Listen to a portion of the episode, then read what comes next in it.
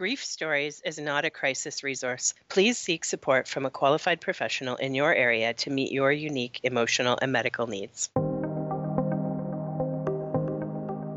You are listening to the Grief Stories podcast. I'm your host, Maureen Pollard, a social worker with an interest in helping people find hope and healing when someone they love has died.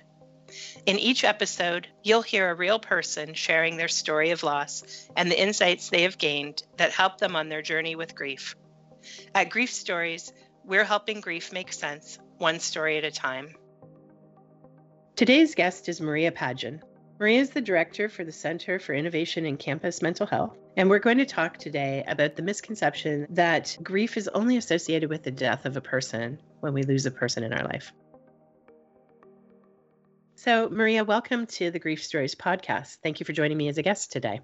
No, thank you for inviting me. I'm uh, very passionate about this topic and very happy to speak to it. Great. So, Maria, we're going to talk today about um, the misconception that grief is only associated with the death of a person, um, you know, so physical death and loss. And we're going to talk about the fact that that grief is really associated with so much more than that much of it linked to death, um, but a lot of it just an experience that we have uh, with loss in general. Um, so let's begin by talking a little bit about sort of your thoughts about grief and um, the ways that we think about grief. Um, do you want to just sort of begin with giving me some of your thoughts about that? Uh, I'd love to. Um, and I should sort of preface it that uh, much of the work I began to do around grief and antici- uh, anticipatory grief and grief and loss came from my uh, previous work in dementia. And um, we began to look at grief not just solely around the death of an individual, but all of the many losses that we experience will, in fact, sort of uh, be compounded and leave us with those same feelings of grief. So, for example, during the pandemic, many of us are going through losses economic, social, physical, emotional, and we're all left with this sort of feeling of unease, of of of um, uh, you know deep emotion, um, and in fact, what what we're beginning to talk about is that those feelings. Those losses that we're experiencing are very similar and have the same impact on us as uh, the the death of uh, someone in our lives. Mm-hmm. So you know we we know to expect grief when someone dies that we care about that we will experience this um, feeling of loss, uh, related emotions. We'll go through some perhaps physical effects of grief. Um, and we expect that when someone we love dies. And what we're talking about today is really this sense that grief extends to other areas of our life too. Yeah. Agreed. So and when often you... it's blatant. Um, yes. Sorry. Uh, often That's... it's blatant. Um, it's it's hidden, right? So we're going through these losses. Um, you know, now uh, the majority of my work is with post-secondary. So you know, uh, students are missing. Um, um, they're missing ceremony, tradition, graduation. They're having food security issues. They're not seeing their friends, economic security issues. And um, often that underlying feeling um, that we are experiencing is this hidden grief. It's this uh, compounded loss, these overwhelming feelings of sadness, of powerlessness, of anxiety and depression that are, in fact, very similar to uh, what we would be experiencing if someone close to us died. Mm-hmm. And and I think that that in part in this past year that we've experienced in the pandemic um, has been really prevalent and really more powerful than um, perhaps any other time we can think of in our in our um, experience, because um, the losses across um, experience has been so vast. So it's not just the loss of a graduation; it's a loss of stability. It's a loss of um, uh, certainty about the the path um, before us all. Um, Agreed. And and we know that I mean grief is a reaction to loss. It's that sensation of having lost something important to us. Uh, something necessary sometimes even. So when you when you were working in the field of dementia what were some of the areas where you found that loss was coming up not just related to death but related to the experience of living with dementia? Yes uh, it came up quite a bit. So um, it came up both for the person living with dementia as well as for their caregiver. Um, so for example someone who was living with dementia it was the loss of control of their life um, if they were a young person with dementia, it might have been, you know, loss of a job, loss of that sense of security, loss of the sense of control over their everyday life, um, loss of control of their past even right? In terms of beginning to forget uh, of uh, loss of in terms of the physical losses that come with the disease.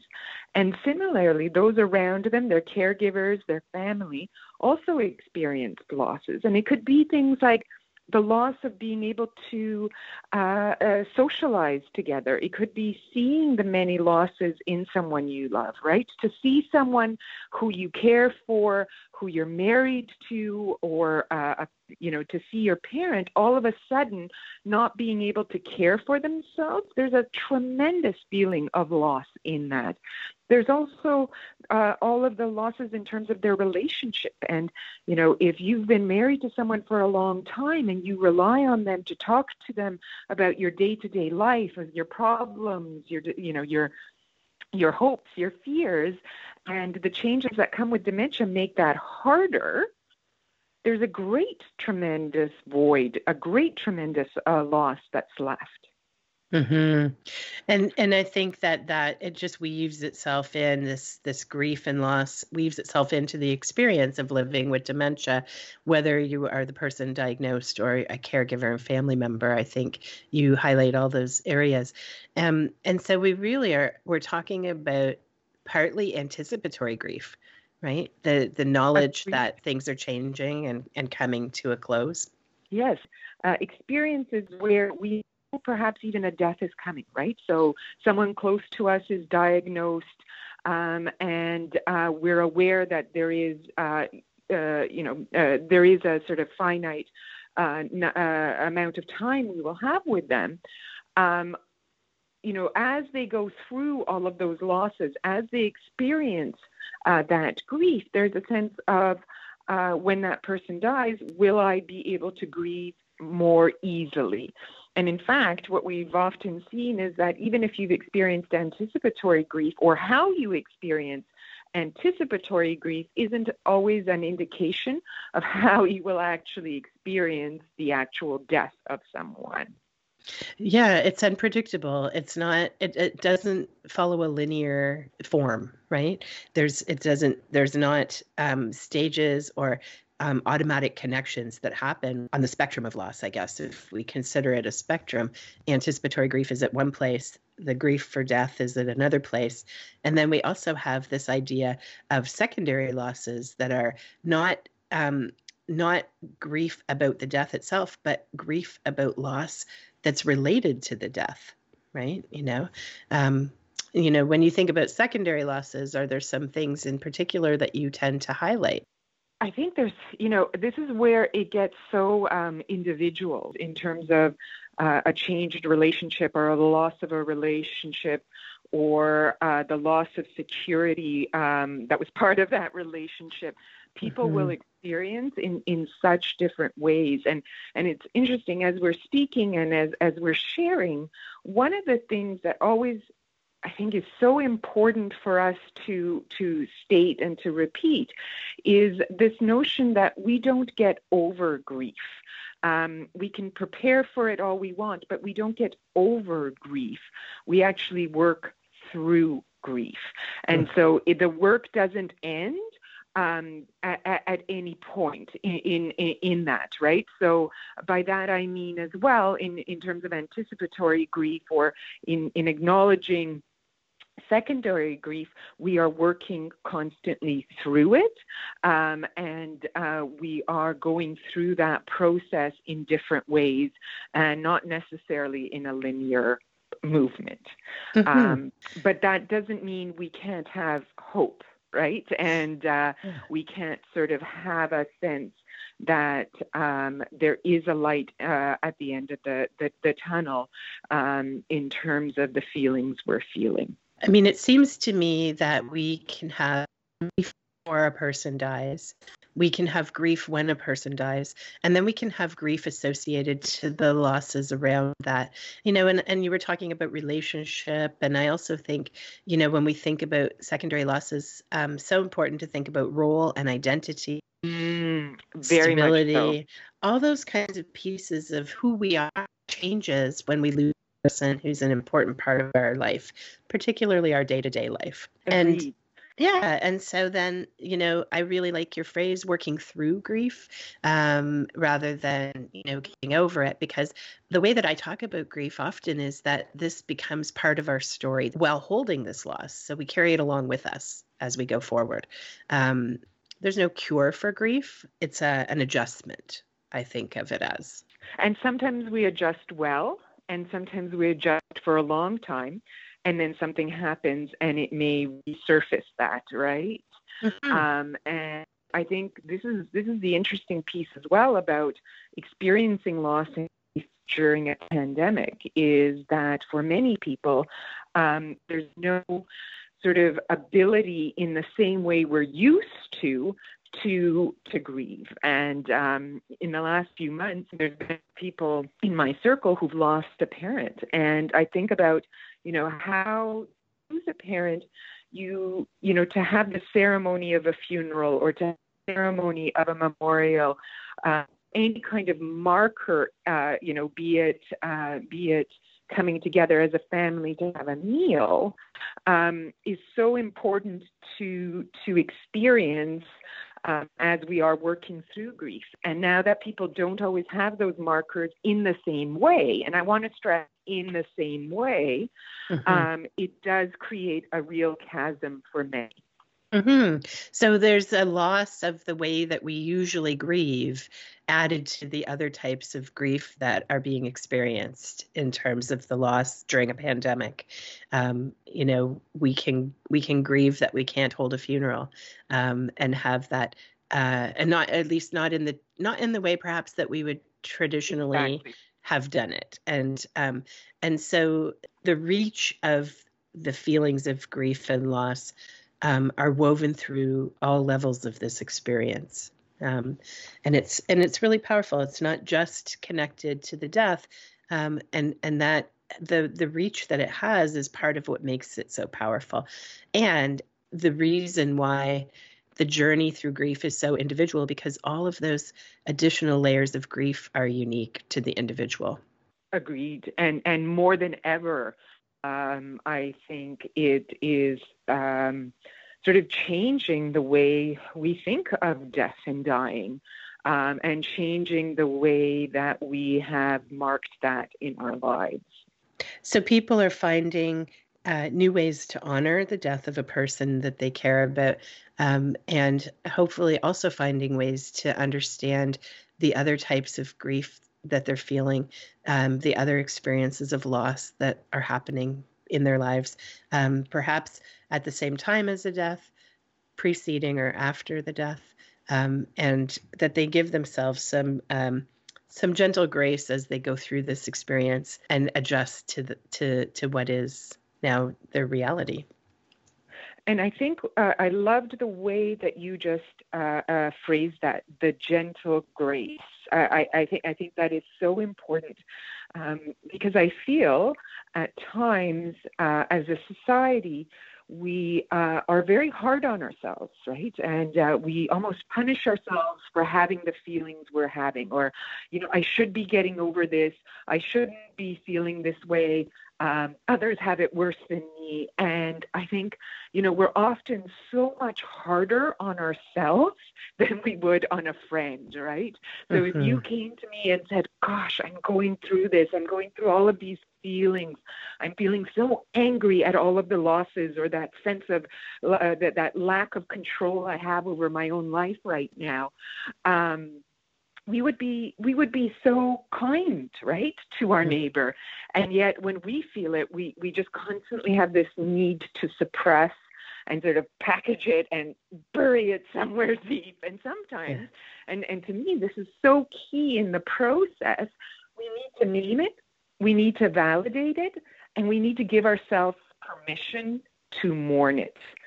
Um, if we continue to hide away from that mourning, if we continue to think, I will leave it to another day or I'll just get over it, um, it can be so much harder. Sometimes allowing ourselves to have those feelings and not trying to hide it in work, not trying to hide it in other ways, um, we will actually um, be able to to begin to process those feelings and to again i'm hesitant to say the word move forward or recover but we will begin to live with those feelings in, mm-hmm. in a mm-hmm. much more um, comfortable way Hmm. I, I agree. I think that giving ourselves permission to feel what we feel related to grief is so important. You know, um, sometimes I talk about it not so much as getting over, but as healing. And when we mm. heal, if we have a wound and we heal, we often still have scars. So we carry yeah. them. We carry it yep. with us, um, and uh, but but in an easier way than when it is fresh and raw and open, um, uh, as grief often feels in the very beginning, right? Uh, and for some time after, you know there's not just like there's no linear path for grief there's also no timeline for grief. The the time that it takes to find your way through to some healing is also so uniquely individual. Agreed. And you know um, as you're talking about it in, in terms of the analogy of scars um, I, I, also the, the first thing that came to mind as you were saying that is um, carry those proudly and they're part of what makes us the humans we are, right? Mm-hmm. Um, and uh, it doesn't make us weak. It, it, doesn't make us less than. It is just part of the patina that makes us who we are and who we uh, are to not only ourselves but those around us. Mm-hmm. It very it very much becomes a part of our story right our story our whole story includes grief and loss just as it includes joy and comfort and ease yeah. Yes. And sometimes in going through grief, um, what we find is also the joy of of celebrating those people um, in our lives um, and the joy of remembering those people and, and knowing that uh, in many ways uh, they still surround us. Hmm. Yeah, feeling that continued connection through love and uh, and knowing that their love lives and partly it lives through you and your remembrance of them. Agreed. Yeah and i mean i guess the, the the the one thing i'd also like to highlight about our conversation is that we've talked about we've talked about students and young people and we've talked about um, older people and the experience of end of life um, at later in life. And and so we just want to i want to acknowledge that you know grief is a part of our whole life potentially mm-hmm. you know this feel we can experience feelings of loss and grief in powerful ways in, when we're young uh, in the middle and and then as we age and and reach near the end the nat, you know what we expect to be the natural end even though we know that endings can happen at other times we think of um, old age as an ending we don't think yeah. of other ages as a natural ending. Yeah. yeah. And I think, you know, one of the things, uh, I, am going to sound like a complete Pollyanna, but to me, without hope, uh, you know, the, the message of hope is so important in my own life, in my own practice, and in just the way I try to see the world. But I think what the pandemic has also done is, in some ways, created a, a level playing field in that we have all experienced loss. You know, all around the world, things have changed. All around the world, our our lives sort of buckled beneath us, right? And we had to sort of rejig, uh, reframe, and and process uh, the many things that we thought were going to be constant in our lives. And in fact, you know, at the one year mark, it's kind of interesting we're doing this at the one year mark. We also have to acknowledge all of those that have died during this pandemic. Mm-hmm. Um, but what it's done is, is I think also made us as humans more attuned to the experience of loss and grief. And I hope what it's done is changed our attitude um, so that we are more open to talk about these things, that we are more open and attuned to our own feelings and what we're experiencing and that of those around us. So to me, it also, there's a hopeful message that as the world, we're also coming together, experience this loss, experiencing this loss and um, being stronger for it. Mm-hmm. And with permission, with acknowledgement, with um, coming together know we're not alone that this is just part of the human experience and we can we can experience it in, in sadness or or whatever feelings it brings but also hold hope that we can adjust that we can have meaning and purpose in life um, even after uh, feeling the depths of grief and even as we carry grief yes and and uh, you know it is part of um, part of our toolkit of strengths now too. Mm-hmm. For sure, and that and that becomes hopeful as well. That we're we're we are um, in some ways um, expanding our learning about the the um, important role grief plays in our experience of love. Yes, I love that. Wonderful. Thank you so much for joining me for this conversation today, Maria. It's been a pleasure. Uh, it's been a pleasure uh, on my part as well. And uh, I think what you're doing is so important. Yeah, we really believe. We hope that the more people hear the message that grief is just part of life, that um, the more people can have permission to be with their grief, and um, and then it doesn't feel like it's um, uh, needs to be a, a pathology or a problem. It just is part of so much a part of life when you love. Yeah. So thank you for that. Those kind words about our project. Thank you.